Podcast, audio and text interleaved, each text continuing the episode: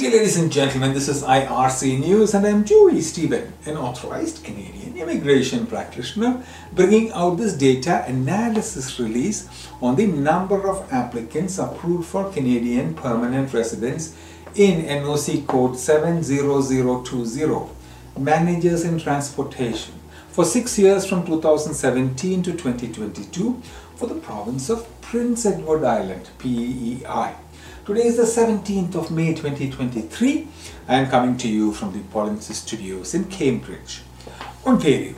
The province of PEI accepted none in 2017 and 2018, one in 2019 and none after that. Okay, so we are discussing figures for NOC code 70020 managers in transportation. They took one for the last six years until 2022 and the average is a fraction of one.